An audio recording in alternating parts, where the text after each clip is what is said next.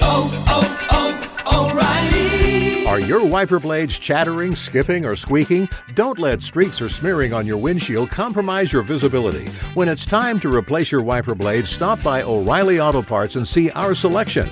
Our professional parts people will even install your new wiper blades while you wait. Stop by O'Reilly Auto Parts today. Oh, oh,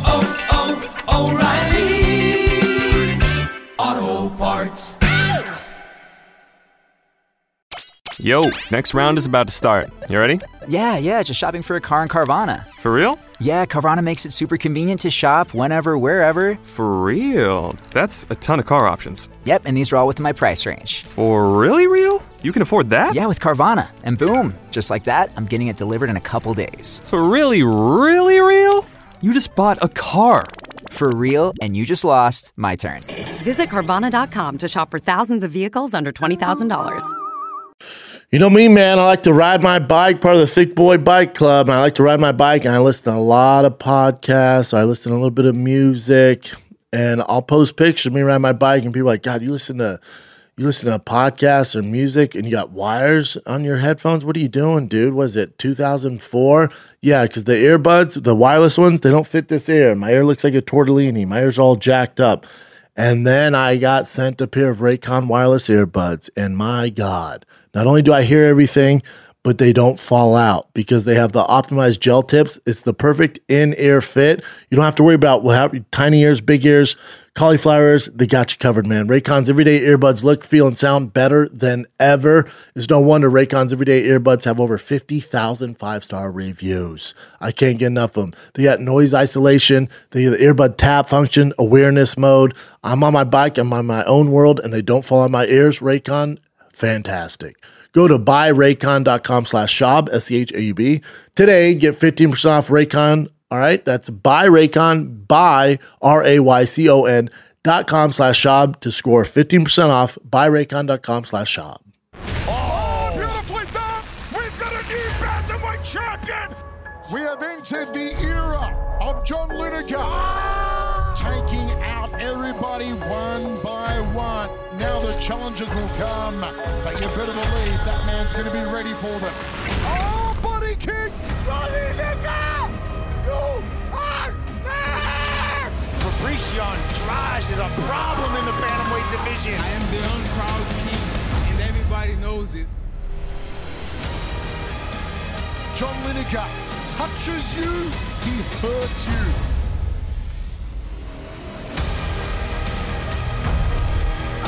I'm coming for you, John Chica Lineker. Don't hide. Fabrício, você é o próximo.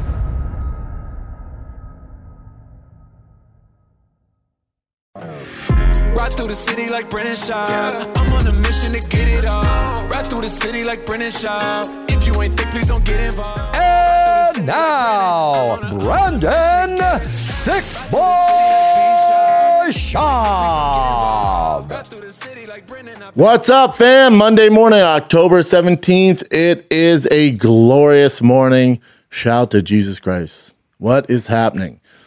Um, yep, I'm dressed like Mr. Rogers today, like a hype beast, Mr. Rogers. Won't you be my neighbor? Did Mr. Rogers drink on the show? He sure did. It was just off air. He was hammered 90% of the time. You think he enjoyed his life chatting about snotty nosed kids and sit, have him sit on his lap and shit in that beat down basement? You know, he was a sniper in the military, like one of the most decorated snipers. What? Dude was a savage. yeah, dude. You didn't know that either, huh, Mark? Murder. Yeah, beast. Rogers, the host of internationally acclaimed TV show for children, Mr. Rogers' Neighborhood, served as a Navy SEAL, Marine Or- Scout sniper during the Vietnam War. Ever heard of it? With a large number of confirmed kills. You have to state is false. Mr. Rogers never served. Maybe that's like an urban legend then. Nah, dude. Uh uh That's real. oh, you haven't seen the um, uh, Tom uh, Tom Hanks plays Mr. Rogers? You haven't seen it? Mm-mm. Yeah, it's rated rated R. There he is. Yeah, he's just blowing people's heads off in Vietnam. yeah, it's the it's the extended version. You'll find it on the dark web. It's called the dark the Dark Rogers. Dark Rogers, yeah. Uh, see, the we get started with the show after this one. Uh, Mr. Rogers was not a Navy SEAL or Scout Marine sniper. This is a great urban legend, 21st century. Um, the rumors, well, were rumors that Mr. Rogers, the host of an internationally acclaimed TV show, Mr. Rogers' Neighborhood, served as a Navy SEAL, Marine Scout sniper during Vietnam era with a large number of confirmed kills. We have to state it's false. Mr. Rogers never served in the military. After another rumor, uh, Mr. Rogers always wore, wore long sleeve clothes to conceal tattoos of all his kills. Yeah, dude, he had like a skull. He had like you know the hardcore. Dude, this this thing's full of shit. This is NavySeals.com. Uh, the facts. This is NavySeals.com. Oh well. Yeah. Well, maybe someone hacked their page. Uh, Yeah, firstly. Mr. Rogers was born in 1928. This at the time the UFC involvement in Vietnam conflict, conflict was too old to enlist in the US, US Navy. Um. Yeah, but v, oh yeah, because if he was born in 28, Vietnam was what 72, and in what 75. Yeah, he's gonna be too old. Conclusion: From the above obvious reasons mentioned above, dumbass, Mr. Rogers could have never served in the military. He was purposely choosing to wear long sleeve clothes because he had uh, KKK tattoos. Wow, interesting. No, it doesn't say that. Um, k- keep his clothes. Now he's trying to keep his clothes. His Just to be formal. Yeah. surprising nobody called him Fred, and he wanted to keep it that way. Interesting. His name was Frederick Rogers. Fred Rogers. Wow. The more you know, dude. We didn't have internet when I was a kid. you know, we just didn't have internet. It's like the same urban legend. Uh, somebody in this room did acid this weekend, and the first thing I said was, "Oh my God, were you worried you're going to peel your skin off like an orange?" And comes out that was an urban uh, legend created by the Dare program. Shout out to Crime uh, McGruff, the crime dog. I think he started that. Um, where if you there's this urban legend of a guy taking acid, and he thought that he was a big juicy orange and peeled his skin off and died. As you get older, you think about just the logistics of that, and you're like, seems not realistic. But I've never done acid, so I'm going to stay away from it. So that's also an urban legend. But none of that matters. None of that matters because UFC 280 is here, kids. And uh, your boy's been so busy. Uh, you know, I look at the cards, you know, maybe the week before, or whatever. I'll, you know, I do my homework for the show and stuff like that. And you've had some, you know, fight nights or whatever. And I didn't realize that UFC 280 is the best card of the year. Quietly, I mean that that December 10th card. If John, you know, fights Stipe there, and and they added Yuri is, is up for debate. And there's been some good cards this year, but on paper, on paper, from prelims to main card, the UFC gave us a little treat. Christmas came early, kids. Christmas, forget your Halloween candy. This is your this is your Halloween candy, and it's better than candy corn, kids. UFC 280 is thick. I was gonna say stacked. Switched it. It's thick, dude. This card is thick. It's tasty. It's so tasty for the first time ever. If the boys can pull it off, this is what it's like to work for me. I um, started doing my homework on UFC 280 yesterday. I'm looking into everything. I'm like, oh my god, I am. Why am I rock hard uh, doing my homework on this card? I, your boy is rocked up the entire time because the the card is silly, dude. The card is stupid, as the kids say. So I'm looking over it and I'm like, man, I wish we could do a Calabasas fight companion for this. Oh, I'm on the road in Salt Lake City. And usually that's a bummer because, again, none of it's a bummer. Life is great, but best job in the world. But also, when you're on the road, my shows actually line up when the UFC main event starts or main card starts. So if I'm on the road, I got a bunch of tours, uh, tour dates coming up. So I'm gonna miss a few fights, but um, usually I'm on the road when some of these big pay per views happen, and you know it's a nightmare to pull off a fight companion. If I'm not here, it's impossible to do. So I got the old brain working, and I thought, wait a second, what time is this main card start? The pay per view start 11 a.m. Pacific mm-hmm. time, which is 12 Salt Salt Lake City time. Well, that's way before I have to go on stage. I bet we could do for the first time ever a Salt Lake City fight companion. I just need to get a guest on there because my the guys I bring on the road, the comics, you know, they don't know anything about fighting, nor are they interested in it. So that's not going to work. And I thought, who else could I get? And then I remember a gentleman by the name of Franklin Mir. Franklin. Franklin and his buddy Harrison, uh, who's going to make a big announcement about the fight they have coming up. But Franklin Mir Jr. and Harrison said, um, "Hey, we want to see you do stand up, so we're to fly from uh, Frank's to fly from Vegas to come to your show on Saturday." And then I remembered, oh yeah, what if Franklin got there a little early? I fly the boys out. I'll find a studio out there because the Buttery Bros are out there. And why don't we set up an old Salt Lake City fight companion for UFC 280? That would be fun. So the team has to figure that out. And it's Monday. And I told them at 8 a.m. this morning. But Franklin's in. I'm in. All you guys do is get the cameras. All you do is get the streaming, good Wi Fi studio. But Buttery Bros are going to help me out. Shout out to Buttery Bros. They're in Salt Lake City. So get your mind right, kids. At uh, on Saturday at noon Mountain Time, which would be 11 a.m. Pacific time, there will be a live Salt Lake City fight companion with Frank Mir and myself, maybe some other guests. But all you gotta know is it's my thick ass and Frank Mir, not skinny any means. So it's two thick boys. You got Frank Mir and myself doing a UFC 280 Salt Lake City fight companion, maybe from my hotel, maybe from my hotel room, maybe from a dope ass studio out there that the Buttery Bros are setting up. I don't know. Chin's gonna be there. Casey's gonna be there setting it up. Mark Harley's gonna be there. The whole squad's gonna be there. We're all it's it's road trip. Road trip. It's road trip time. Salt Lake City's not far. It's UFC 280. If this card wasn't so goddamn stacked, I would never bend over backwards like this. Now I say bend over, I mean text you guys to get it done. You know what I'm saying? but then I, I got to book the guest. Still, though, it's a lot of work for everybody. Ruben's making the graphic right now. Get your mind right. Thick Boy, YouTube only, live. We're going live at 11 a.m. Pacific time for UFC 280, baby. And let's just get right into it. Shout out to San Jose. I was uh, there this past weekend. Josh Thompson came out had a great uh, lunch meeting. My boy Rich Chow. Just a is a gr- grand old time there, and uh, I love San Jose. It's actually one of my favorite cities. The new Green Room Diaries will be dropping. We should maybe get out today or tomorrow. Um, then we get another one on Thursday. I go pretty hard. Your boy Garcetti Newsome. Just a heads up. Um, shout out to San Jose, man. One of my favorite freaking clubs. But then literally my favorite club, first club to ever give me like a full on the road headlining weekend. I'm there this Thursday, Friday, Saturday. Wise Guys, Salt Lake City. Shout out to Keith. Some of my favorite venues of all freaking time. Salt Lake City's always been great to me.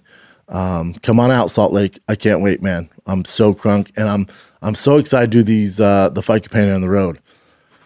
I, I'm not sure how many big pay per views are gonna be like this at a, at a noon start time, but if they are, that makes it better for me. But the fights have to be in like Dubai or some shit to pull that off. But let's just get into uh, the UFC 280, man. And where do you start? First of all, for Muhammad and Sean Brady not to be on the main card hurts my feelings, has to hurt both their feelings. Being the main event on the prelims, your boy's been there.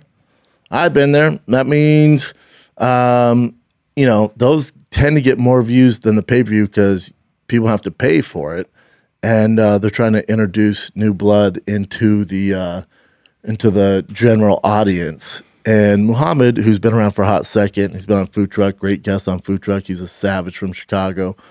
Uh, he's fighting the Philadelphia badass in Sean Brady. And Sean Brady, if uh, the hardcores are super familiar with him, but if you're just a casual, tune into this as you're driving to work and you're like, ah, I'm not sure if I, I'm going to tune in. I'm telling you, you're going to want to tune in. Sean Brady at welterweight, and welterweight is pretty pretty tasty. Sean Brady, I'm telling you guys, is the guy, is the next guy. His back looks like he has a big barrel of just liver all over, just liver, st- uh, Jeffrey Dahmer style, just liver, liver, liver on it, just just all sorts of grooves. It's like the Grand Canyon back there. He's tatted. He has a cheat on the back of his neck. That's what you're dealing with, dude. And he's Philadelphia's finest. And there's something going on in Philadelphia. It just ain't the cheesesteaks because the Philadelphia Eagles are undefeated, which nobody saw coming, even though they signed A.J. Brown, all that stuff. Still, nobody thought Jalen Hurts would be the leading candidate for MVP. So there's something going on, not only in their cheesesteaks, but also in their water because Sean Brady's undefeated at welterweight. He's getting his first big big test with uh, Muhammad. And I'm telling you, get on the Sean Brady train now. I love Muhammad. Absolutely love Muhammad. One of my favorite guests. Such a good dude. Has a future in commentating, analyst work. His podcast is super unique and uh, he's crushing it. Such a good, amazing fighter, too. Amazing fighter. Sean Brady's a tough matchup for him. I'm all up on Sean Brady's tatted nuts. I don't know if they're tatted, but your boy is all up on his tatted nuts. He is a fucking savage, kids. Oops. And you might as well get on the get on the Sean Brady train now. Already the Eagles are hot, so you might as well get on, you know, the Sean Brady train because Eagles are popping, Sean Brady's popping. He's a handsome bastard too. Yeah. He couldn't look any more f- like a Philadelphian. And his tats are super clean. Oh, they're good. Yeah. Mm-hmm. It's such a good fight, man. Yeah, this dude's jiu-jitsu is fucking next level. His grappling. So it, it, you know, here's the thing about uh Muhammad too. Khabib's in his corner.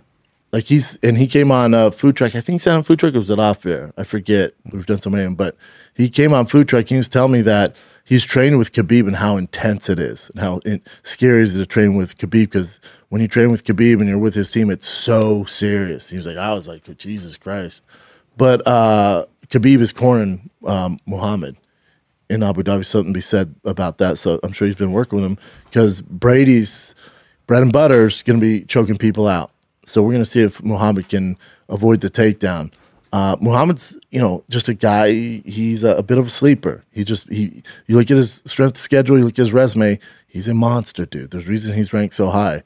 Um, but Sean Brady is my dark horse to be a champion in the next, I'll say, two years. Because wow, probably under that because he beats Muhammad. Muhammad's ranked what, Chin? Because it's Sean Brady's. Listen, he's undefeated. He, he's been deserving a big fight for a while, and you know, it's not the hanging your head about. Muhammad's 5 mm-hmm. Sean Brady's eight. Yep. Sean Brady beat Wonder Boy, he beat Neil, Muhammad. Yep, yep, yep, yep. So it's off the races. So when I say two years, you're out of your mind, Brendan. Next year, man, it's uh, dude. He beats Muhammad. They'll probably jump him to five. You're looking at Gilbert Burns, Hamzat, Colby, Kamaru, Leon Edwards. Um, Sean Brady matches up very well against Hamzat. Uh, good fight against Colby. Colby's gas tank. We haven't seen Sean Brady get pushed like that for five rounds. Kamaru Usman's an inch one. He beat Leon Edwards. Oof, kid's gonna be a problem. He's gonna be he's gonna be in that top five for quite some time. So get familiar with him. That's just the prelims, kids. That's just the prelims. Philadelphia and Chicago's finest, Muhammad Sean Brady. And then for the main card, which again, I'm doing Salt Lake City fight companion with Frank Mir at 11 a.m. Pacific time on Thick Boy YouTube. But just the main that was the the prelim main event. So for the main card, you got I mean any one of these it, two of these fights could fall out in the card still fucking stacked. So you got uh, Dariush versus Gamrot, which is a ridiculous fight. Dariush is one of those guys at lightweight where he kind of falls under the same umbrella as Leon Edwards uh, as like a John Fitch, as those guys who probably deserved a title shot about a fight or two ago, but just doesn't check the boxes in regards to the UFC's marketing plans. So by the time a guy like Dariush or by the time a guy like Leon Edwards get a title shot, it's well overdue. And uh, they have to walk through absolute fucking fire in order to get a title shot. For whatever reason, the the UFC it's not that they're denying a title shot, but if you know, if you look at the way they've treated, like, um, you know, you look at the way they've treated Pierre, uh, Pierre, who's fighting uh, Izzy. You look at his strength of schedule or experience to, in order to get a title shot. You look at like a um, even a, a, a Sean O'Malley. Like, yeah, he's had some fights, but you look at his level of difficulty to get to Peter Yan, who's the number one, you know, guy in the world they they have their marketing and they want certain guys to get their title shots. You know, Dariush falls under that one. It's kind of Leon Edwards, the Tony Ferguson. You know, for whatever reason, they just don't check a certain box. So UFC's gonna be like, dude, good luck. Like you know what John Fitch had to go through in order to get a title shot. Now a lot of these guys, when they do to, do get a title shot, you better take advantage of it because it's only happening once. Like you look at the fire, a lot of these guys have to walk through to, in order to get a title shot who aren't marketable. UFC's going, all right, you can get your chance. Hopefully you get a bump if you become champ. But if you were to lose, see ya. You're never getting a title shot again. Dariush kind of checks that box.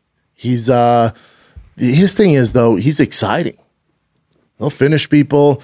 He'll bite down his mouthpiece, which can be a detriment to his career. But you know, he'll, he'll, sit there and trade shots. He's won a few performance nights, a few fight of the nights. Savage on the feet, savage on the fucking ground. I know him strictly from jiu-jitsu years and years and years ago.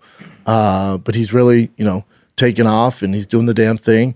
Um, you know, Gamrot is um, they're not doing Dariush any favors here. G- Gamrot's not a guy who you're going to look good against. Gamrot's a guy where you might win, but you're going to know you were in a fight. Gamrot is a fucking savage. You know, and there's a there's a common theme. I'll get to it when we get to the the main event. But there's a theme here. You have the new the new class coming up, man. You have the new class coming up, and Gamrot's one of those guys. He's the new class. He's gonna be around for a long time.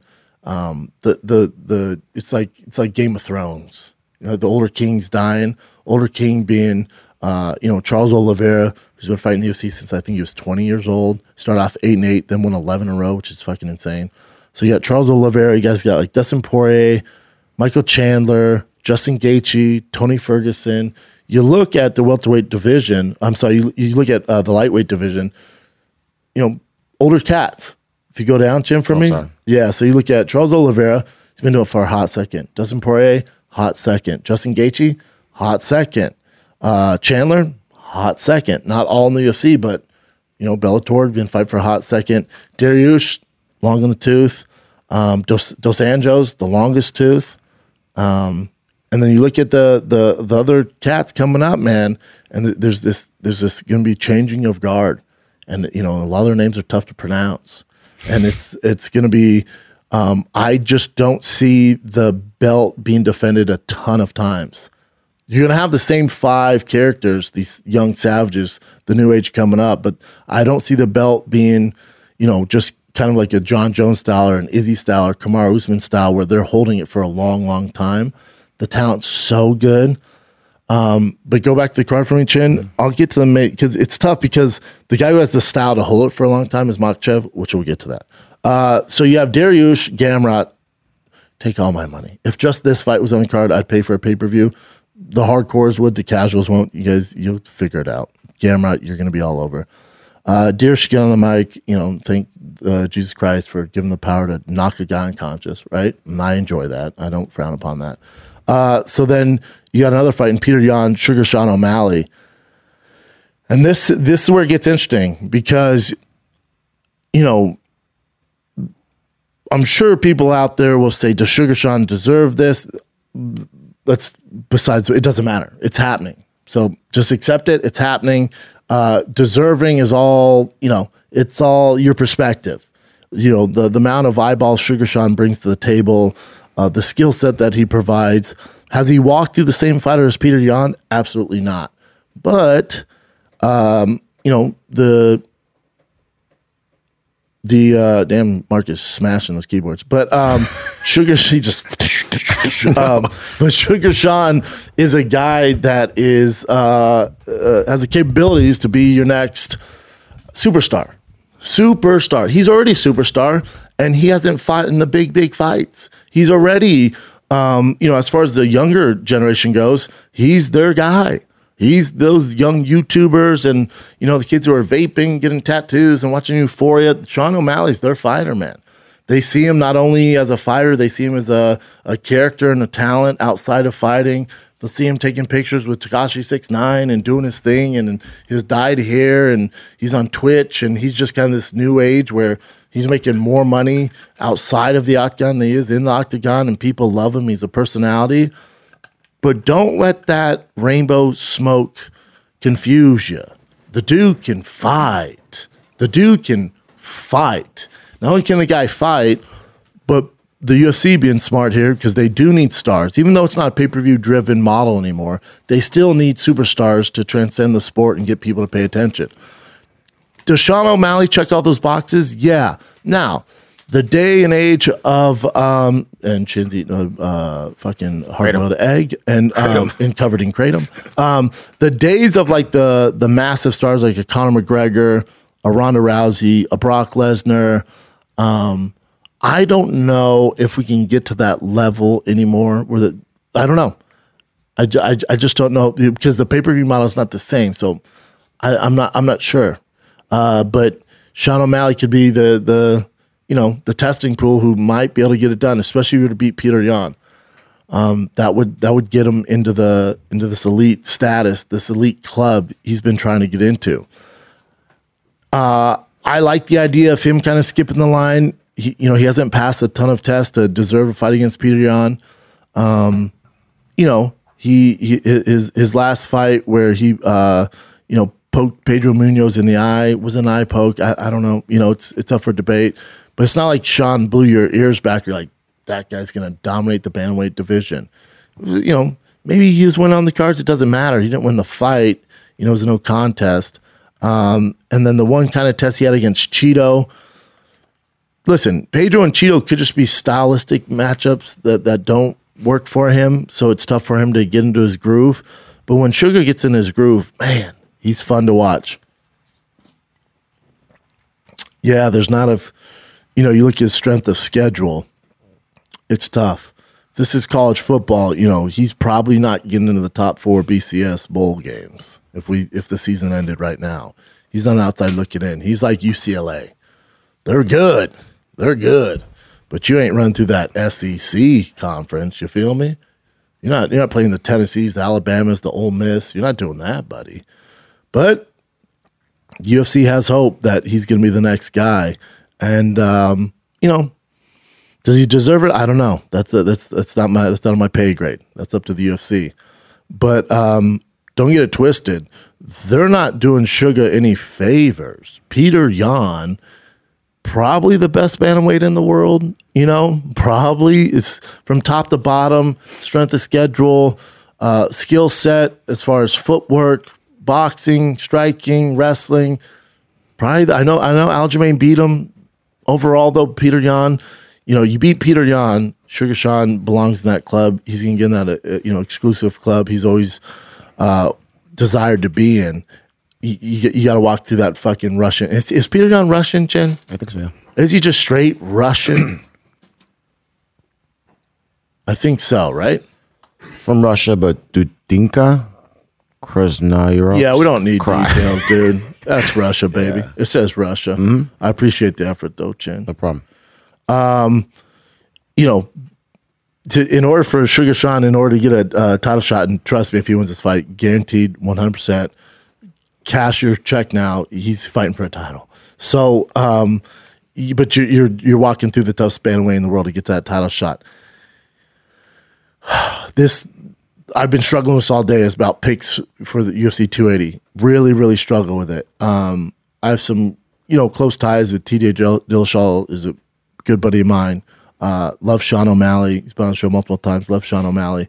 So it's like, man, am I just picking these guys because I want them to win? You know, but when I break it down, um, there's a few things that favor Sean O'Malley in this fight, and the UFC knows what they're doing. They're not throwing Sean O'Malley to the fucking wolves here. He can win this fight. He can win this fight. Um, it's tough to pick him to win the fight, but I'm going to do it. I, I think I'm going to go on a limb here and think, even though he's an underdog, I think Sean O'Malley. The, the lights can't get bright enough for him. You can't give him enough te- attention. He's almost like a uh, a Conor McGregor in that aspect, or a uh, a Paul brother, where you can't get big enough. You're not going to scare them. They they do better the more lights and cameras that are on them. It's just what he was born to do. So I think we see a version of Sugar Sean that we've never seen before. I think he's been training harder than he's ever trained. I think he realizes he knows what's at stake here. Because Peter Yan loses one, he'll go back, you know, in the in the into the queue, uh, uh, lose a few spots in the rankings, and he's gonna have to build himself up. And you're gonna build yourself up the hard way. It depends how would- you know, if you lose by decision, that's a different story. But if you were to get like mollywop, like KO'd, like destroyed, then you you realize he's probably never to be champ, right? So I don't see that happening. I think Sugar knows what's on the line here, and you know, for his career, you know, he has a, a kid and a girl, and you know, for his brand, I just feel like Sugar Sean, we're to see a version. And when you fight a guy like Peter Yan, it brings something out of you that you weren't even aware was inside there. And I think Sugar hasn't been scared at this point. I think Pedro Munhoz scared him. I don't think Chito scared him. These other guys haven't scared him. I think it's the first time in his life where he has to check every box. He has to get his eight hours of sleep. He has to eat right. He has to, you know, quit fuck around. Not that he is, probably not on Twitch as much. I think he realized what's at stake here. Sugar Sean being younger and so talented, it's it, you know it's, it's a little bit of a stretch to pick him, but I'm I there's something I love a guy that does something special. Peter Yan's already you know one of the best bantamweights ever do it. Uh, his legacy cemented. I just there's something about Sugar Sean this fight being three rounds is an advantage for Sugar Sean. Uh, Peter Yan is a slow starter by choice. When Peter Yan comes out, you'll notice in that first in his you know those first rounds. Go back you know last fucking eight fights. That first round, he's not very active. You know he'll he'll accept boos. He don't give a shit. So what he does is he downloads the data. He might throw seven jabs in the first three minutes. You're like, let's get going here, Peter. And then he downloads the data and goes to work and dominates and gets in your grill. Um, Sugar Sean will have a reach advantage here. The three rounds definitely favor Sugar Sean. Um, I'm curious what game plan Peter Yan's going to have. Because is he going to go, all right, I can't give away around like I've done before. I can't, I don't have three minutes to download Sugar's movement and all that stuff. I'm just to go in there, get in his face, close distance. He has a reach, not let him get fancy, do his footwork, do all his, you know, chucking and jiving. I'm to get in his face and uh, just take that, you know, kind of And I think he does incorporate leg kicks as, as we've seen. Sean struggles with that. You know, I know Sean hates when people say, I get it, Sean, but if you're watching tape, you're probably like, well, he's not great at it. There, there's one chink in the armor there that we've seen with Chito, stuff like that. It's just what it is. You know, I love you, Sean, but if I'm Peter Yan, uh, my Russian team, you know, we're like, all right, dude, um, probably gonna throw some leg kicks. So I think you're gonna see some leg kicks. You're gonna see some grappling by Yan in order to get Sugar Sean down. I think you guys are gonna be surprised about Sugar Sean's takedown defense. He's aware that that is a hole that people want to expose, and he's actually pretty fucking tough to take down. He's also really tall and has leverage.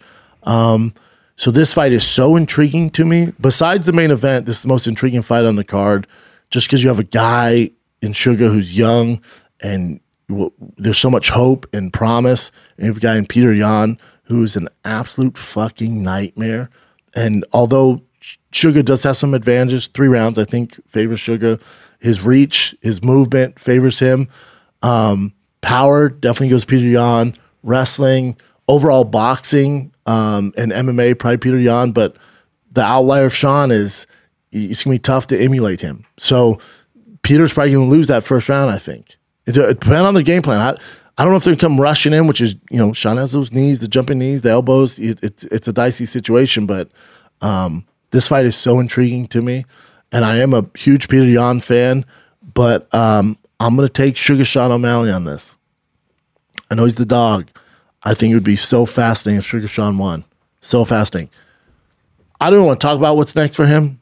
Let's just see if he gets through Peter Yan, then we can uh, calibrate how he would do against these other guys. But for the UFC, their worst case scenario would be if Peter Yan destroys Sugar Sean because he ruined, you know, an up and coming giant superstar, and then if Aljamain Sterling destroys T.J. Dillashaw, then you're gonna get a what a what are we in our trilogy fight of Peter Yan Al- Aljamain? You know, be tough sell, hmm. be tough sell. I'll tell you what sells Sugar Sean. If, here, here's how powerful Sugar Sean is. You look at Charles Oliveira, first ballot Hall of Famer. Islam Makhachev, trust me, he's gonna be a Hall of Famer. Aljamain Sterling, Hall of Famer. T.J. Dillashaw, Hall of Famer. Peter Yan, Hall of Famer. Dariush Gamrot, they're up there. You know, they're up there. If Sugar Sean pulls off a win against Peter Yan, he overshadows all of this. That's how big of a name he is. He's the talk of UFC 280. If he were to win, every headline you see, because nobody, to be honest, and it is what it is, this isn't my doing, nobody attracts more eyeballs on this entire card than Sugar Sean O'Malley. If he were to beat the number one bantamweight in the world. Every headline you see, I don't care what the fuck happens in any other fight on this card. Everything is Sugar Sean O'Malley. His talk goes, his twitch, his hair, through the roof. Have superstar in your hands. UFC's praying to God that happens. Because Peter Yan's set. Peter Yan could lose this fight, and you know he's still gonna be top three. He's a fucking savage. He's so fucking good at fighting. But he, you know, he's he's reached his he's reached his peak. He has, as far as fame wise. Now I, I don't think he's like out to pass or anything like that. He's the worst matchup for anybody possible. He can beat anybody on any given night, no matter who the fuck it is. He's a complete savage. But Sugar Sean has the potential to for the UFC to put a fucking rocket on his back. And that rocket is Rainbow. And it's going high if he beats Peter Yan. I mean, the merch sales, his Twitch, his podcast, his coach gets more famous. You know, he's he's doing fucking Molly with Tekashi Six Nine in Miami these days. You know, just getting wild, dude, and that's fun. Peter Yan wins. Like, all right, it's not as fun. I want fun. I like chaos. Sugar Sean brings rainbow chaos, so I'm picking Sugar Sean. Let's take a little break from me getting way too crunk for UFC 280. Salt Lake City. I will see you this Thursday, Friday, Saturday. Wise Guys Comedy Club. That's Salt Lake City. Saturday, there will be a Salt Lake City fight companion with myself and Frank Mir for UFC 280 live on Thick Boy YouTube. That starts at noon Mountain Time. Come get you some. Salt Lake City. I will be in your city this weekend. Next weekend, well, really next Thursday, Friday. Thursday, Rooftop, Calgary, Canada. The first show on Thursday is almost sold out. So we added a second show on Friday. That's October 27th, 28th. I'm coming up to Canada, Calgary, eh?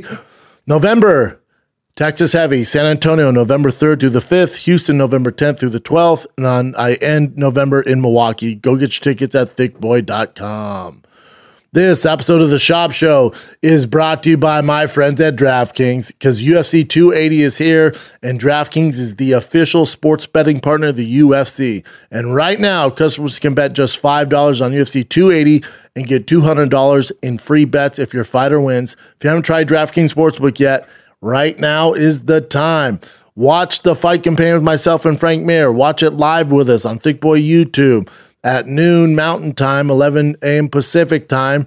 Watch it, make some bank betting with DraftKings. All right. You want more action? Cool. You can also double your winnings on a same game parlay, combine multiple bets like which fighter will win, how long will the fight last, and so much more.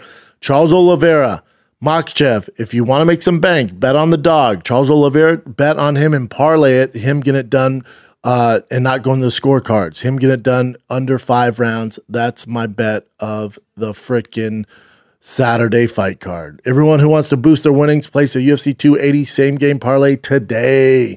Download DraftKings Sportsbook app right now. Use promo code SCHAUB SHOW, that's S C H A U B show. Throw down $5 on UFC 280 and get $200 in free bets. If your fighter wins, that's code SCHAUB SHOW this Saturday at DraftKings Sportsbook, the official sports betting partner of the UFC. Minimum age eligibility restrictions apply. See show notes for details. DraftKings. You know me, man. I like to ride my bike, part of the Thick Boy Bike Club. I like to ride my bike and I listen to a lot of podcasts. I listen to a little bit of music and I'll post pictures of me riding my bike and people like, God, you listen to you listen to podcasts or music and you got wires on your headphones. What are you doing, dude? Was it 2004? Yeah, because the earbuds, the wireless ones, they don't fit this ear. My ear looks like a tortellini. My ear's all jacked up. And then I got sent a pair of Raycon wireless earbuds, and my God, not only do I hear everything, but they don't fall out because they have the optimized gel tips. It's the perfect in ear fit. You don't have to worry about what tiny ears, big ears, cauliflower ears. They got you covered, man. Raycon's everyday earbuds look, feel, and sound better than ever. Also, Raycon gives you eight hours of playtime, a 32 hour battery life. Raycons, they're you're what are, what are these? Three million dollars? No, dude. You get Raycons, the quality audio at half the price of other premium audio brands.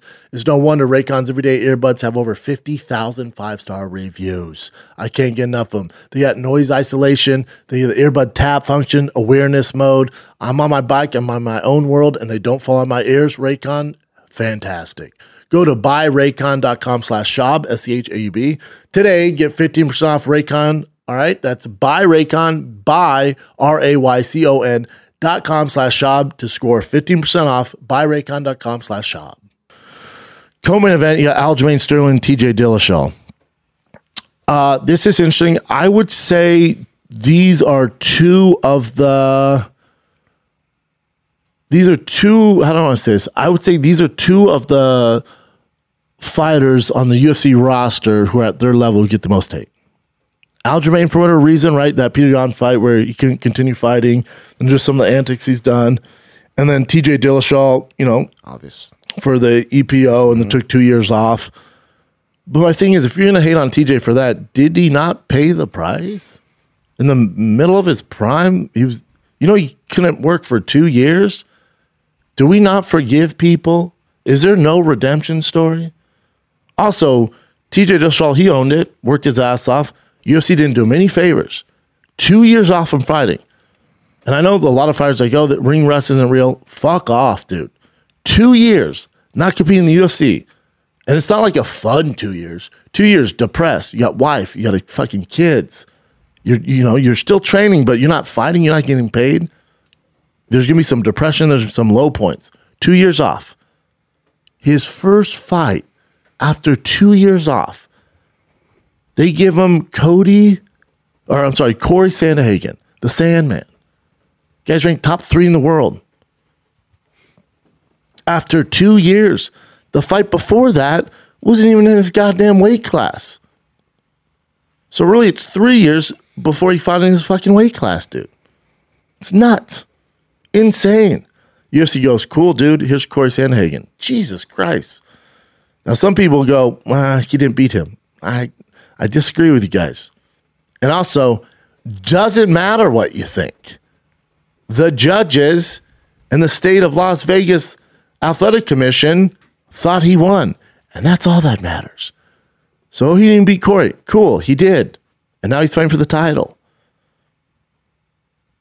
Think uh, to me, you know, at some point you there there the thing what makes America special is redemption stories. We all we're none of us are flawless. Everybody fucks up in whatever capacity. Some stuff is unforgivable. Murder, touch a kid. There's some stuff we there's some stuff we just can't forgive. PEDs, other bad mistakes. A lot of us can relate to some of these bad mistakes fighters or personalities or celebrities have done. Since when do we just write people off for mistakes? Because if you're that person on the top of the mountain going, "Oh, he, he should never be able to fight," you hold on, you've never made a mistake, and would you want to be voted off the island forever and not be able to work? That's not how we work. If he learned from his mistake, worked his ass off, came back, now he's fighting for a title shot. You're telling me the UFC couldn't use this as a narrative to show a guy that made an awful mistake? PEDs is very prevalent in this business. And I know you guys want to make TJ Dillashaw the poster boy of it. Trust me, the guys that he was fighting were also on some shit too. It's just the nature of the business. Your favorite fighter has probably compromised in some way along the lines. I'm not saying they did EPO. A lot of them have. A lot of guys that you're wearing their bullshit Reebok fight kit, all that stuff, a lot of them have dabbled in PEDs. The odds are on my side on that. Your favorite NFL quarterback that you think is God's gift to the world has probably dabbled in PEDs. Hate to ruin your Monday. your favorite basketball player? Probably on PEDs. Who gives a shit? It's part of the sport. Now, TJ got caught. Boy, did he get caught, right? Paid the price for it. Not only did he get caught, but he gets fucked up by Henry Cejudo. Paid the price for it. Took two years off from working his job. Couldn't work for two. All you listen to this right now. It's not like TJ's Tom Cruise or Will Smith. Like Will Smith fucked up. Jesus Christ. Will Smith fucked up. Will Smith slapped a guy on live TV at the Oscars. Horrible mistake, Will. But guess what? They could vote Will off the island like it's Survivor, and he still has 500 million, probably more in the bank because he did Bad Boys 9 or the fuck he's on. It's Will Smith, the Fresh Prince of Bel Air. He doesn't give a shit. He's fine. TJ Dillashaw, not fine. Your favorite athlete, probably not fine if it's two years from not making any income. It's not cool. So not only did TJ get caught in the embarrassment and the, you know, kind of the the scarlet letter on his, you know, career, all good. Two years off, man. He served his time. He served his time. He came back. UFC didn't do him any favors. They threw him Corey Sandhagen. Nightmare of matchup. He beats him. You don't think he beat him? All good. Don't give a shit. The commission, the judges, they beat him. It's very black and white. I thought he beat him. So now he's fighting after two years off, after all this ridicule. He's fighting for a fucking bantamweight title of the world. How is that not inspiring to anybody? If you can't take some motivation from that, your glass is half fucking empty. And you're probably leaving YouTube comments and making a profile on Reddit right now. This is an inspiring story. Oh, but he, mm, stop, dude. Everybody makes mistakes. Move on. He's one of the best bantamweights to ever do it. And he is a complete fucking savage. Nobody wants it more than TJ Dillashaw. Here's the other thing why I should root for TJ Dillashaw. Served his time. Took the black guy, literally. Two years off, no income, wife, kids, had another baby. Comes back, fights Corey Sandhagen, who's ranked number two or whatever in the world, beats him, right? He's not young. This is it. TJ will never be here again. Aljamain's still fairly young. Aljamain's to be fine if he loses this. TJ, this is it. This is your closing call, my man. This is it. He's worked his entire fucking career for this moment, man. It's it's inspiring to me. That's why you should root for TJ. America's the land of second chances. Your favorite movie. It's about the guy falling on hard times, coming back, getting, you know, Rocky, for God's sakes.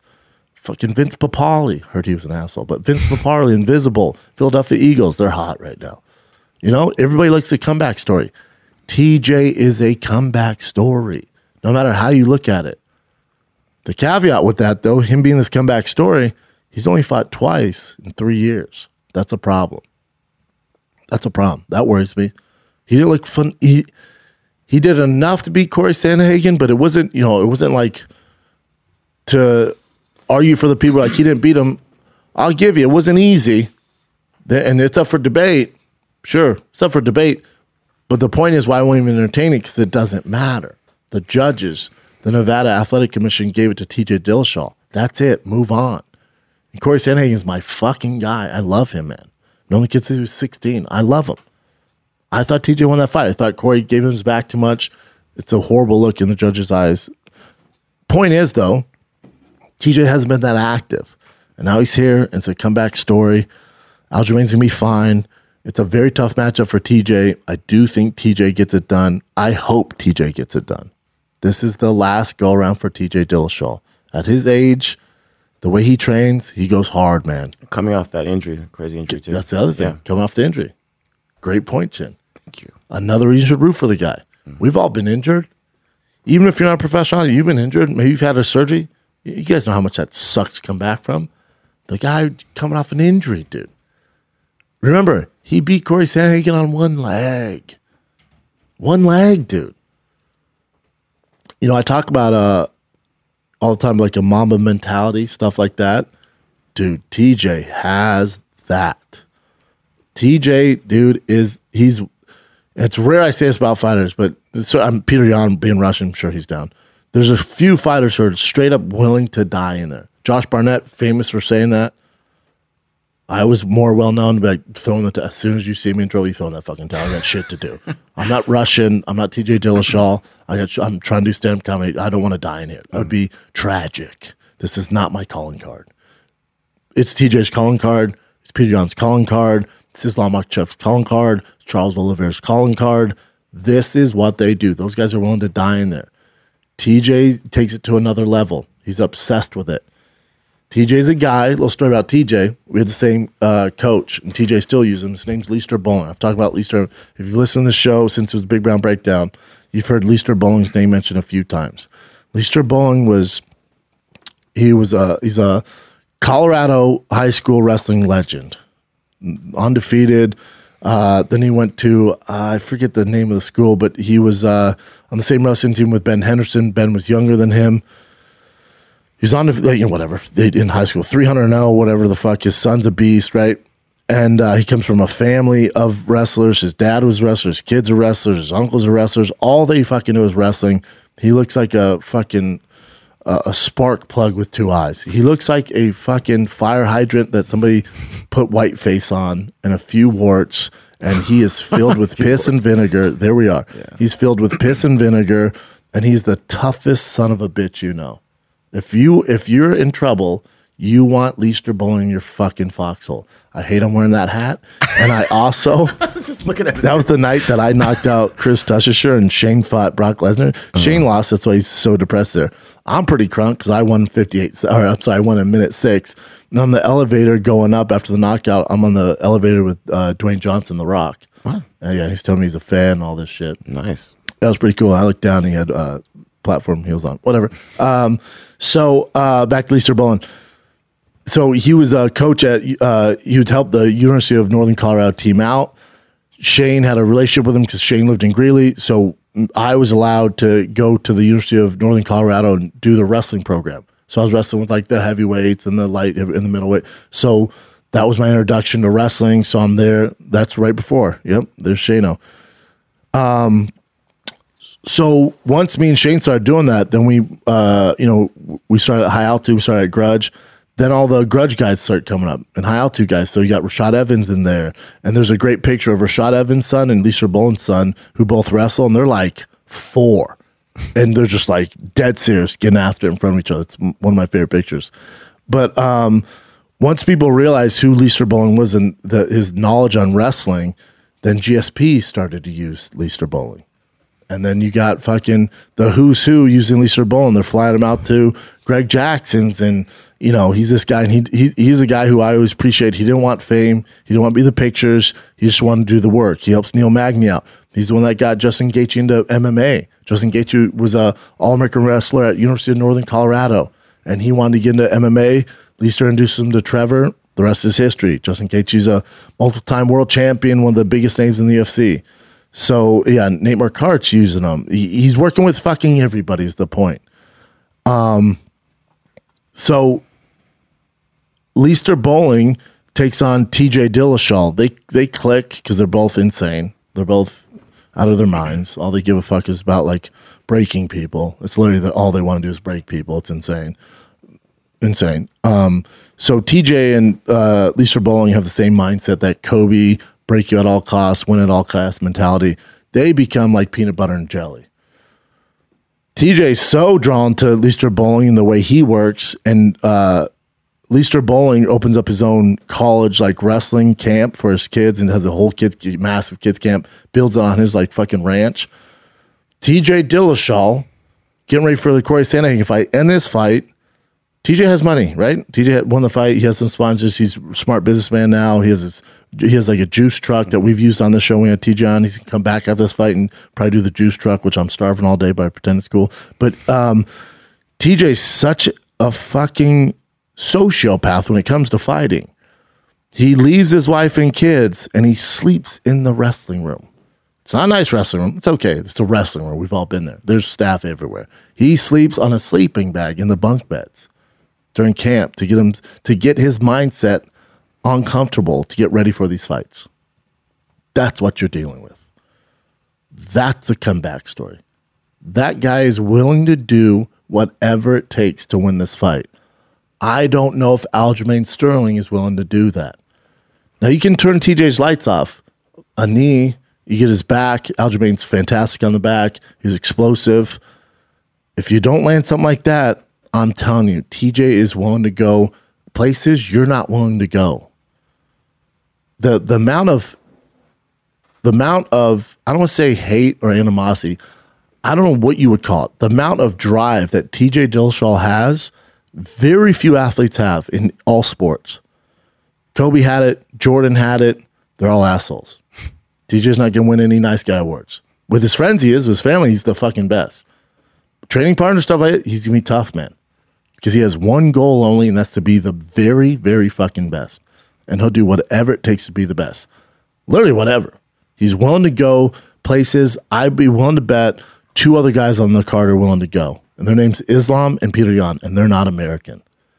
TJ has their mindset plus 10. He's a savage. This is his time. And here's the thing this is why I feel so much pressure about this. It's his last time. He's a comeback story. If you don't view TJ Dillashaw as a comeback story, you're a hater. You ain't shit. TJ's earned this. TJ's walked through the fire. TJ's taken all the criticism. He owns all that. He paid his dues. Move on. Even Aljamain, oh, he's still using stuff. Come on, dude. You got you got to do better than that. Now, now, Aljamain, you're gonna talk that shit. Now you got to fight the guy, and good luck. And I like Al Aljamain as a person. Al Aljamain's fantastic. He's been on Food Truck. He's fantastic. Aljamain is a good human, a fantastic fucking fighter. He's your fucking world champion. I'm taking TJ Dillashaw. Taking TJ via decision. Now we're just getting to the main event. That's how good this fucking card is. That's a long round of TJ. Hopefully, I sold some of you on rooting for TJ. I know people want to hate on TJ and Aljamain. You're looking at your perspectives completely off. You're just off, man. TJ paid his dues. Move the fuck on. The main event: Charles Oliveira, Islam Makhachev. I've struggled with this for about four weeks on today's show, picking a fight for this.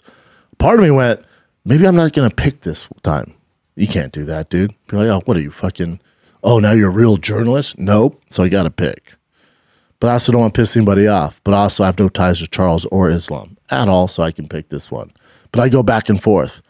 Part of the problem is the person I know that knows Islam Makhachev the most is Josh Thompson. I was just in San Jose. Josh comes to the show. He's waiting in line in the mean green. I'm like, you don't have to wait. Get up here, dude. I go, and he goes, oh, what do you? I, hold on, like we got to get because there's a line real quick. How does Islam beat Charles? And Josh, to be fair, had a few drinks, but still knows his shit. Remember, he's the captain of AK. He's been with Islam since he first came in. And he goes, "How you how how how's Charles beat him?" I go, "Where do I start, Josh? He's more dangerous in every capacity of mixed martial arts. You tell me where Islam's better. Wrestling, I'll give you that. Outside wrestling, submissions off the back, submissions on the top, and uh, transitions. Charles the, and it's noted the best ever do it. Most submission bonuses of all time. Savage. He's great off his back, great on top. Transitions, even when the guy's taking him down, he's gonna get your neck. You have a fucking million reasons to worry about that guy if you're trying to take him down. Check, Charles Oliveira. On the feet, Charles Oliveira. More dangerous, better striking. Strength of schedule. Look what Charles Oliveira's done in the last 18 fucking months, dude. Look at the people he's. What? Excuse me? This dude. Look at this. This dude in his last.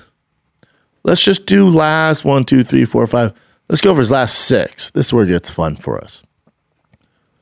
This is Charles Oliveira's last six fights. You tell me if any of these names ring a bell. Kevin Lee, and this is 2020 Kevin Lee, savage. He beat him. Guillotine choke, submission. Performance of the night. He missed weight, all good performance of the night. Next fight was against Tony Ferguson, December 2020. Then he fought Michael Chandler. Ever heard of him? Michael Chandler, he TKOs him in the second round. Survived an onslaught. First round could have been 10 8. That was a prime Michael Chandler. Chandler made some mistakes in that, but still, Charles Oliveira fucking TKO knocks out Michael Chandler. Then he fights Dustin Poirier. Fought Dustin Poirier. Beat him. Rear naked choke. Mm, I don't say it was easy fight, but he beat him. Then he gave him Justin Gaethje, which I thought was a bad matchup for him. He starts just uh, Justin Gaethje, gets his back, chokes him out. So he's choked out. Kevin Lee, Dustin Poirier, black belt, and Justin Gaethje. Out of those last uh, one, two, three, four, five fights, one, two, three, four, five. Of those five, uh, three out of those five are ranked in the top three at the time. He didn't beat them by decision. He's finishing them. That's Charles Oliveira, the ultimate finisher. So when you look at strength of schedule, and that's why I go back and forth on it, it's like, all right, Charles Oliveira is more dangerous in every fucking capacity of mixed martial arts. But to argue for Islam Makhachev, Islam is a guy who we've been told how good he is. Javier Mendez, who nothing but the utmost respect for in the world, is a you know world class coach. He says he's the best lightweight ever. Okay, there's some hype there. Khabib tells us he's the next champ. Khabib knows a thing or two about fighting. Khabib's, you know, arguably the greatest lightweight to ever do it. That's his guy. They came up together. They trained together. Okay, but that's also hype there, right? Josh Thompson, dude, never seen this guy lose a round in training. You see what he does to this guy. Tells me all the war stories, which I love. He gets me rock hard. Tells me all this crazy shit about Islam Makhachev and how much of a badass he is. Cool, got it. I haven't seen any of this. You guys tell me. I haven't seen any of it. None of it. None of it. I haven't seen any of it. His best win, Drew Dober's a good win. Drew Dober's dangerous, but good matchup for him. Thiago, Thiago Moses. Thiago Moses, okay. Dan Hooker, tough character, tough guy, bad match for Dan Hooker. Bobby Green, short notice. All right. So his best win is probably over. Shit. Dan Hooker? Mm-hmm. That's a good win. You know, so strength of schedule. So if you believe the hype, you think Makhachev's going to win this fight. Vegas believes the hype.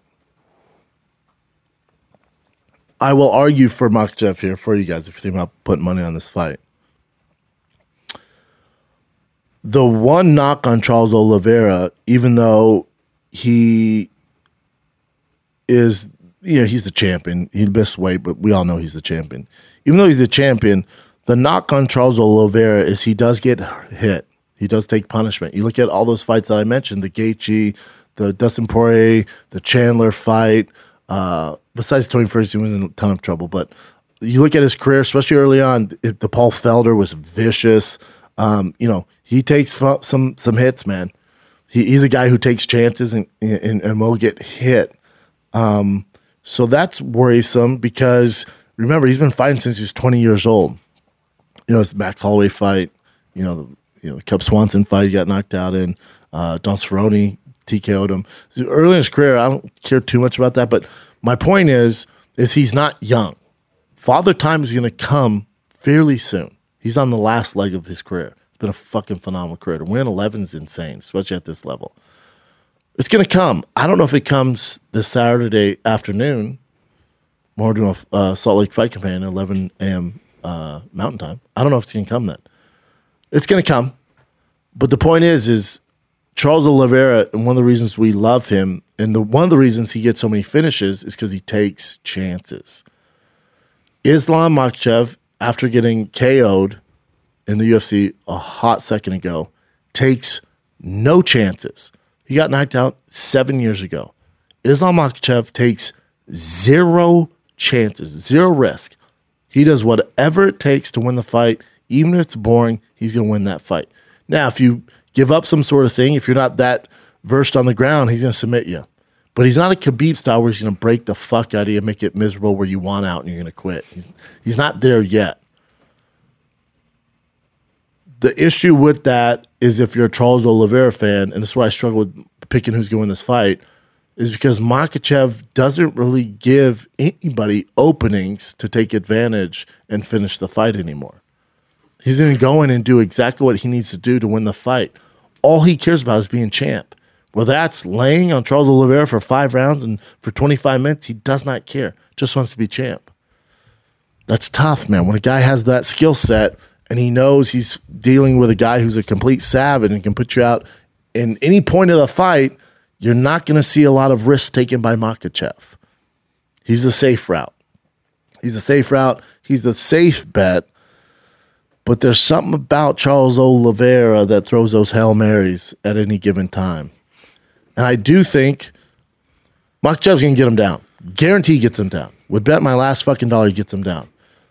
But when you take Charles Oliveira down, you got to worry about a significant amount of other things that you don't with other guys. It, uh, your neck, even if you think it's in the right place, it's not in the right place. In the transition, if you don't get him and control him, those transitions, he's getting the shit that you're not preparing for. He's getting to that neck. He's getting the D'Arces and the arm triangles and shit you you you haven't seen yet. He's the best in the world at it. So Islam knows this, you know. So it's just how much is Islam willing to go through to to you know to make it entertaining. I don't think he gives a shit about entertaining you guys, which is why he's not. Uh, we all want him since Khabib retired. We're all this is his best friend though. And Khabib says he's the next big thing. I get that. He's not Khabib. Khabib's a special dude. Khabib also was a beast on the mic. Islam hates interviews. Islam hates the bright lights. The lights will never be brighter ever in his career than come Saturday night in Abu Dhabi. Those lights are bright as fuck when you're fighting for the light lightweight title of the world and you're facing Charles Oliveira, who's one of the best to ever do it. So for Islam, there's some pressure because your coach said you're the best of all time, and you sure as fuck don't have the resume to prove it. Khabib says you're the best of all time. Josh Thompson says you're the best of all time. This is MMA royalty at its highest, crowning you champ before you even champ. Ton of pressure on him. The guy hasn't had this type of pressure. I know, I won't say who it is, told me the only thing Islam needs to work on is showing up when the lights are brightest. He's not used to that yet. We haven't seen his full potential because he hasn't fought in those big moment fights. So how's he going to fight against a guy in Charles Oliveira? Because if you if you're even take one one second, you take your eye off the price for one second, Charles Oliveira's going to get your neck, or he's going to throw an elbow and that fight's over. Can Islam do that for 25 minutes? Vegas thinks he can. Khabib thinks he can. His coach thinks he can. Most of the media thinks he can. I don't think so. I don't think so. 25 minutes in there with Charles Oliveira, I feel pretty confident he's the most dangerous guy inside that octagon of all time. The bonuses prove that as well, would back that up. I think for 25 minutes, you're going to fight safe. It's going to be a tough night in the office for you. I think even if you get Charles Oliveira down, He's gonna be so dangerous off his back. Islam's not gonna want to be down there, and then they're gonna be forced to be on their feet, and that's where Charles Oliveira excels and has more tools in his chamber to get this fight out of there. Now, if this fight is a decision, hands down, just walk away from the TV. Islam won. If this goes to the judges. Charles ain't beating him via decision. Charles can get taken down multiple, multiple fucking times. I guarantee fucking to you. Unless he gets starched in the first few minutes. I don't see that happening. But I just I've I've second guessed Charles Oliveira for too long. Even though he's my dark horse, you remember this, Jin? For years I've said Charles Oliveira is the dark horse. Mm-hmm. He's gonna be a champion. Like he can do it all if he has the right mindset. My only caveat with Charles Oliveira for the longest time, and boy was I wrong. He proved me wrong. I said he has quit in him. Mm-hmm. Whenever I see a guy quit, there's no way to come back from that. He proved me wrong.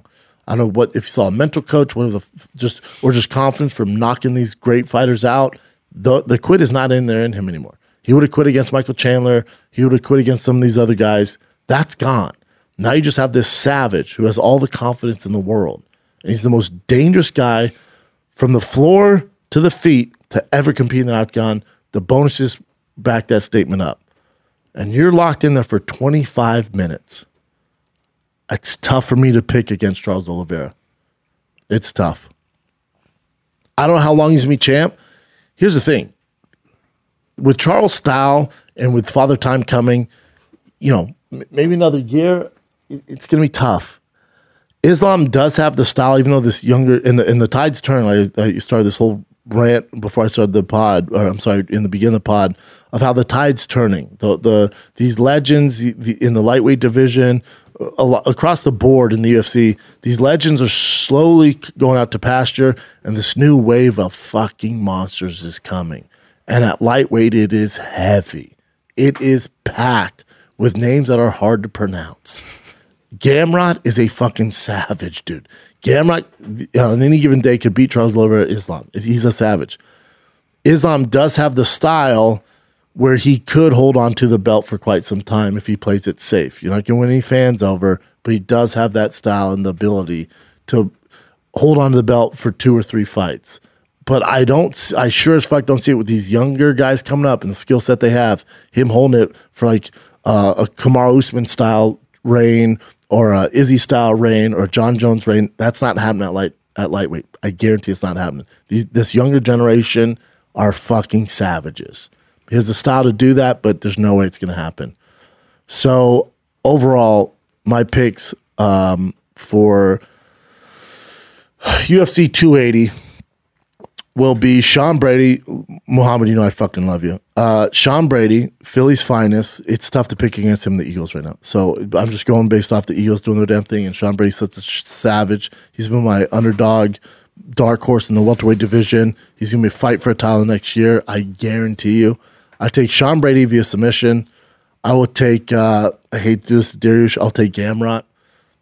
I'll take Gamrot via decision. I'll take Sugar Sean O'Malley. I'll take TJ Dillashaw and Charles Oliveira. Charles Oliveira by finish. I don't know what round. I have no idea when he pulls it off. I think he's gonna be down on the scorecards and he's gonna pull it off. Uh, he's gonna have to walk through some fucking tough, tough fire to pull this off. But 25 minutes, most dangerous guy to ever do it. Knees, elbows, submissions, punches, kicks. I'll take my chance with Charles Oliveira. I think Charles Oliveira gets it done via decision. That'd be my bet if I was going to parlay it. Charles wins via, you know, finish. Um, if it goes to judges, it's Islam by landslide. Uh, like I said, Charles decision. I'm sorry, Charles finish uh, under five rounds. TJ Dillashaw, I'll probably say via finish five rounds. I think TJ finished Aljamain. Um, Sugar Sean, best bet would be decision. I could see him get a finish with a knee or something because he does have the reach. And Petr Yan, I think, is going to incorporate wrestling, wrestling, and then Gamrot via decision. Sean Brady via submission. Those are my picks for UFC 280. That was fucking tough to pick. tough card. Great card. Such a good card. Like I told you guys earlier, we're doing a. I want to call it Calabasas Fight Command, but it's nowhere near Calabasas. We should call it the Mormon Companion. It's uh, the Salt Lake City Fight Companion and that will be with me and Frank Mir plus some other guests. That is live, 11 a.m. Mountain Time. That will be 12 uh, Pacific Time, live on Thick Boy YouTube. Come watch this amazing card with me. It's gonna be a grand old time. Me and Frank are some chatty Cathys. 11 Pacific, right? 11 Pacific. Oh, yeah, my bad. 11 a.m. Pacific Time. That would be 12 Mountain Time. Okay. Which is Mormon time. Enjoy the fights, man. I'm been this excited for a fight top to bottom in a hot fucking second. Stacked. I could have done a four hour podcast breaking down the prelims. I'm told not to do that anymore. There's some phenomenal fights and so many names we can't pronounce on here. And boy, does uh, Bruce Buffer have his work cut out for him. You read some of those names like Jesus Christ, Bruce. Good luck, buddy. Enjoy that Magomed Musta- Mustafiv versus Yam- Yamato Nishikawa. Not bad. Not bad. Not bad at all. That Krylov Ozdemir, take my fucking money. Mahmoud and uh, Borralho, fantastic fight. It's just it's, there's so many good fights on here. So many good fights. Let's do some current events, Jen. We also have that one on Amazon Prime Video 3, Lineker. Fight World is popping. Badass John Lineker, knockout artist. Yes, you got a great uh, fight, and that's on Friday, I believe. That's Saturday. Is it Saturday? Yeah, uh, so. Friday in Singapore, Here. Right. It says or it's actually in two different ones. So you have Friday. Well, uh, it, yeah, it's Friday. I think. Well, 8 p.m. on 20 on the 21st is Friday 8 p.m. EDT, and October October 22nd, which is Saturday 8 a.m. SGT. So so that means if it's eight a.m. SGT, that means it's prime time for us. If it's on uh, Amazon Mm. Prime, prime time for us being in in North America, right? gotcha. Uh, it's a great card though. You got John Lineker who's just doing work, defending his belt against Fabricio Andrade. Andrade is a uh, he's also a knockout artist, so we'll see. We'll see if he can deliver, man. But his stars are, are booming. I'm most excited for the guy who just won ADCC.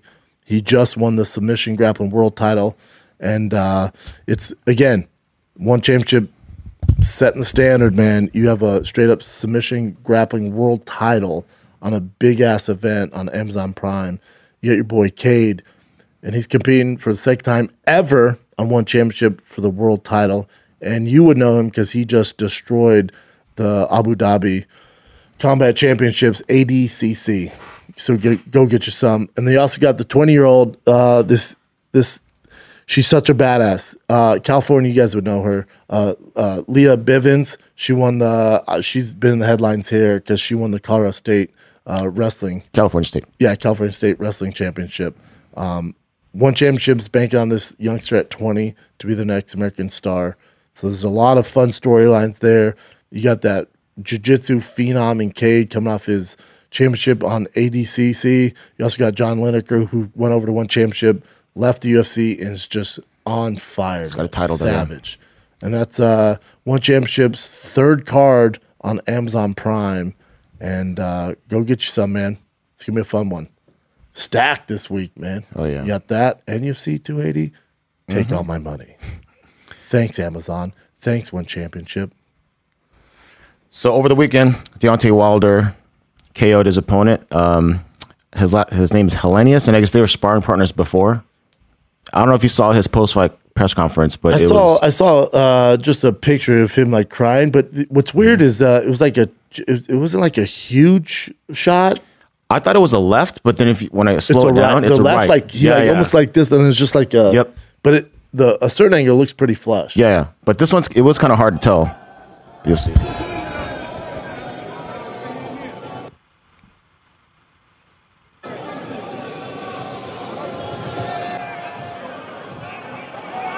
This this is the first round too, right?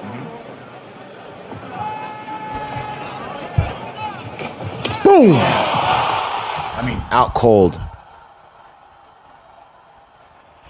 Yeah, Out, out. out cold. And then Deontay during the press conference, um, he was. Well, let me just play this clip for you because I think it's pretty Okay. powerful.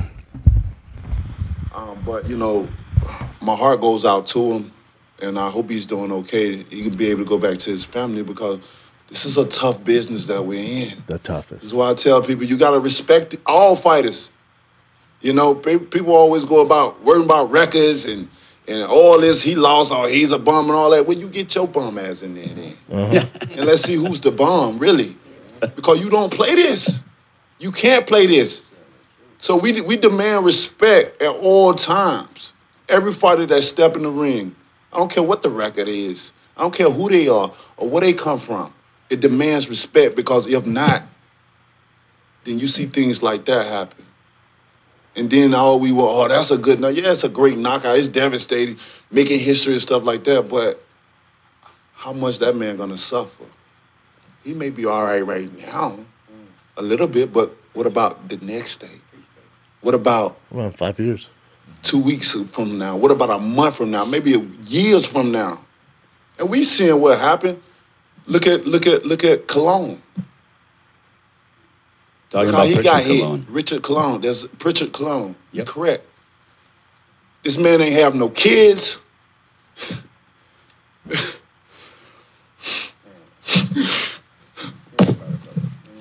They don't understand, man. Y'all don't fucking understand what we go through, man. And I don't even know him like that. But I always be an advocate for us because ah, this man would never know what it feel like to be somebody's father. And that's some of the precious thing in the world to be somebody's father. Mm. But he'll never be nobody's father, man. This man will never have a natural childhood ability of, of, of, of living again because he got in the ring to support his family. But now, his family got to take care of him for the rest of his life. He might, he probably would have been, he probably would have the breadwinner of his family. And now they looking, seeking for help and shit like that. I can say so much about it. Wish his buddy would get off of him, but yeah. wish his buddy back up a little bit. So I had looked into that Prichard uh, Cologne guy. He's like he was undefeated killer, and then his last fight, he got brain damage, and he's he's uh, in a vegetative state right now. One of the most exciting prospects in boxing, the Puerto Rican uh, Prichard Colon lost for the first time in his professional career. However, the blows he received in the fight caused him damn brain damage and left him in a vegetative Yeah. state. Jesus Christ! Like this was his record, just that one fight. yeah. So that's what stuff. yeah Deontay was referencing. No, I mean Deontay's 100 percent right. Deontay's like such a good person too. He's such a tell, good man. guy. Yeah, such a such a good guy. Yeah. Such a sweet guy. Now for him to kind of bring this back full circle and not make you so sad. Uh, for Deontay Wilder, he needed this win. So now you're talking about like a Ruiz fight, which would be fun. Um, I know he's calling for Anthony Joshua, which obviously Joshua Fury's not fighting, which is beyond me why that's not fucking happening. So Wilder Joshua would be a great fucking fight. And then also there's talk too Wilder Francis Ngannou. Mm. And I think for Francis, I was talking with his agent yesterday, Marquel, who I, who I absolutely adore. Marquel, I was like, man, Francis Deontay. Now he's gonna be an underdog whether it's Fury or Deontay Wilder, but he'd be less of an underdog against Wilder. Fury has too much skill to just get clipped by that right hand early on. It'd be a very tough fight for Francis. Now, Francis lands, you know, who knows what would happen. But with Wilder, Wilder, you know, he'll, he'll play that game a little bit. Wilder has a big right hand. Francis has a big right hand. Sign me up. Yeah. It's a much better, Exciting. still a, probably, a, probably a plus 500 underdog at least. Fury's probably plus 2,000, you know? I like the Deontay Wilder fight for him. Deontay Wilder was like, if the money makes sense, the fight makes sense. I was like, all right, let's do it, my man. That'd be fun. It's all gonna be predicated on the UFC coming to agreements with Francis because Francis, I think, wants to box, like do a Wilder fight and then fight Jon. And the UFC is saying, no, no, no, we're gonna resign you, you fight Jon, and then maybe we'll be open to hmm. boxing. Francis go, no, no, no, I want to box and then fight. So that's the holdup. We'll see. See what happens, yeah. And that's, by the way, um, it's official. Well, not official, official, but I think Ariel Helwani posted after you mentioned it that the whole Jon Jones thing with the Ngannou, potentially December 10th or Stipe. Ariel It's posted it like four days after you Yeah, mentioned yeah, it. Yeah, yeah, yeah. Yeah, I'm sure I said the news, and then Yep, you those broke guys do what journalists do and call and cover their bases. I don't. I get from the horse's mouth, and then I don't double check with anybody. And sometimes it hits. Yep. All right. So UFC, obviously Mark Zuckerberg's been around the UFC for a little while now, but they've officially partnered up with them for something called Meta Live and on-demand events where they're doing virtual reality things for Fight Pass. And they did it for the first time at LFA that just happened. And this is what it looks like. This is basically you walking through the arena. Touch gloves, do so now. Go to your corners and come back ready. Huge co-heavyweight action. Didn't even have to. Now, the way Metaverse works, that's a real fight, but they It's a just take fight. you there. Yeah. yeah. Interesting. So, maybe there's a bunch of cameras and That's you could pretty just like- badass, especially if it was like That a super big, cool. big fight. It's pretty Mhm. cool. We knew something was going to come between those two. Of course, yeah. And some quick fight, uh, quick bout announcements. Alexander Gustafsson and Ovince St. Preux. They'll be Interesting. fighting UFC 282. That's that light heavyweight? Uh, yeah, Heavyweight. it has to be. Let me double check. I think it's light heavyweight though. Because they both dabbled in heavyweight. Yeah. Light heavyweight. Cool. That's a good fight. Um, and also Jan Blachowicz versus Oof. Magomed Ankalaev. Oosh, oosh, oosh, oosh. Damn, December 10th is Yeah. tasty. Uh, Magomed, oh man, that's a tough fight for Jan. Yep. Yeah. Fuck that. That's a great fight. Coming, dude. Your boy Tai Tuivasa versus Sergey Pavlovich. That's a fight night in Orlando, December 3rd. And this is Pavlovich's record Yeah, right Pavlovich now. coming off that win over uh, the Black Derrick Beast. Lewis, yeah. And then Ty just lost to Ciryl. Yeah. Uh, let's see. Yuri Prochazka and Glover Teixeira 2. That's official now for 282 as well. What's interesting about that is I know they're waiting to see if Yuri's going to be the main event. If Jon said no, they're going to make Yuri the main event. Mm. If Jon was going to push it towards, you know, January, February and wait for Francis, um, then Yuri would be the main event. But s- it still sounds like Jon's on, on December 10th against Stipe. Damn, that's going to be sick. Yeah, main event, co-main event. Uh, this is another. Uh, it's not official, but Ryan Garcia and Gervonta Davis has been going going back and forth on social media, and it looks like they might have a fight in December. And this is the the last thing they. I think this is the last thing he posted. They both said done. Done he deal, yeah. done deal. Man, it's a tough fight for Ryan Garcia. I know, and Ryan's calling for it though. I know. Yeah. Maybe they see something. Ryan's a little beast, dude. Mm-hmm. That's a tough Um, fight. Yeah, I love that fight, though. though it's gonna be so exciting. Yeah. yeah. Great fight. And just quick one on Aspen Ladd. She's gonna be fighting um, Julia Budd. That's a solid PFL. fight. Yep. I'd prefer to get a straight title shot, but whatever.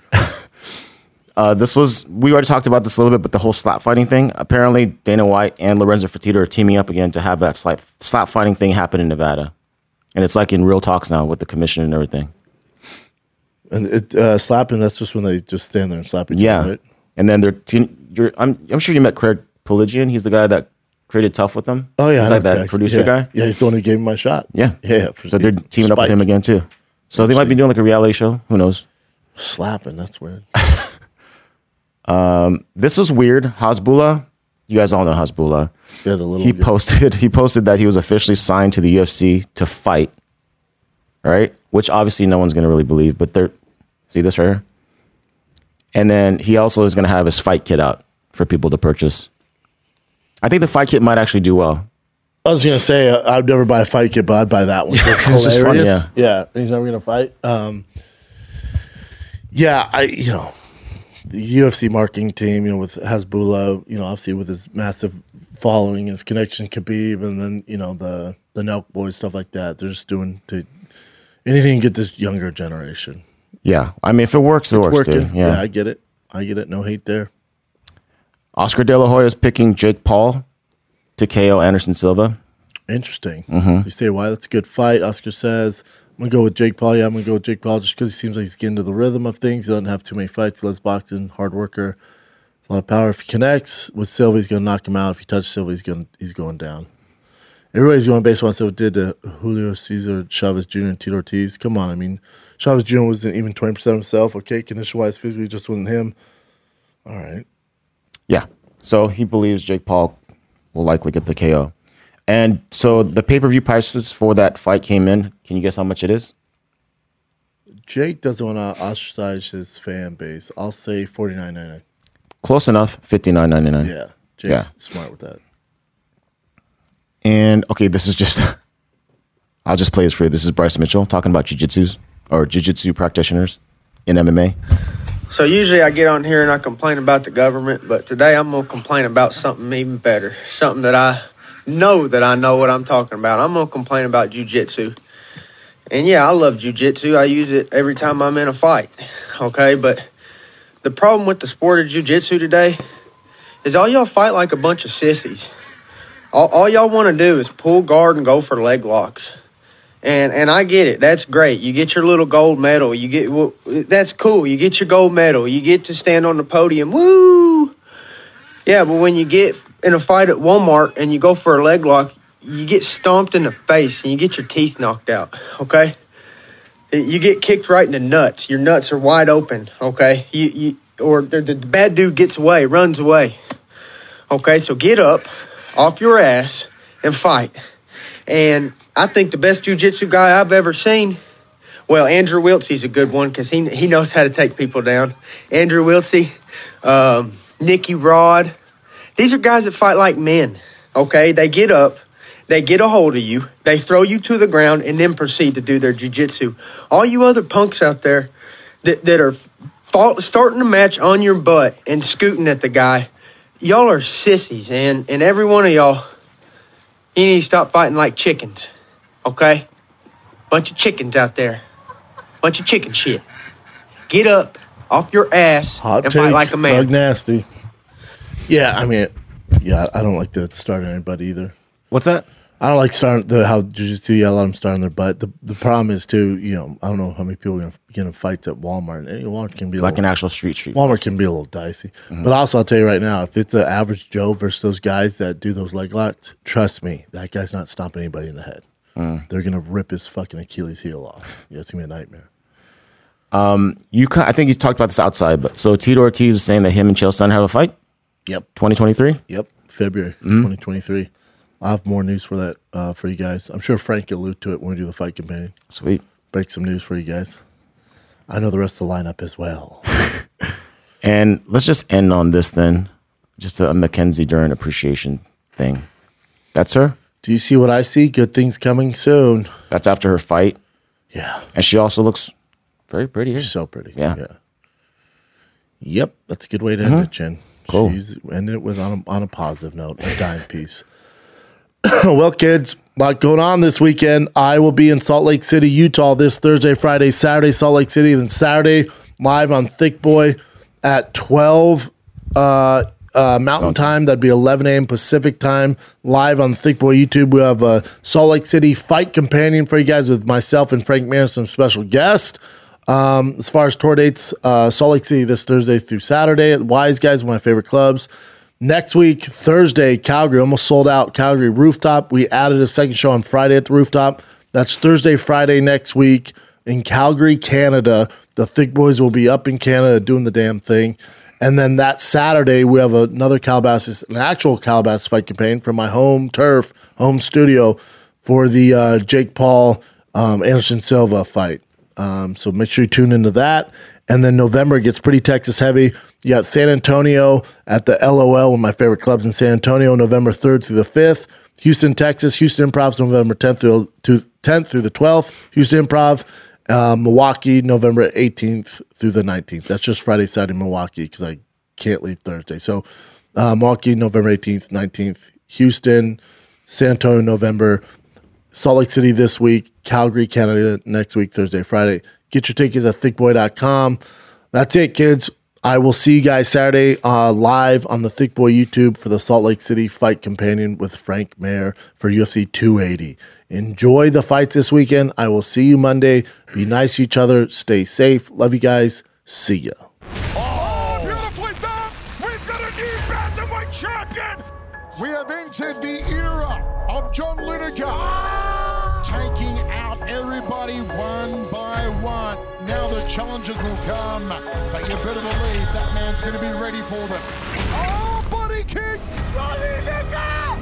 You are next! Fabricio Andrade is a problem in the bantamweight division. I am the unproud king, and everybody knows it. John Lineker touches you, he hurts you. I'm coming for you, John Chica Lineker. Don't hide. Fabrício, você é o próximo.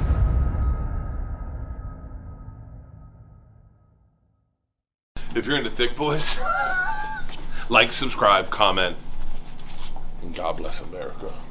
Well, that's not my big one. Just kidding.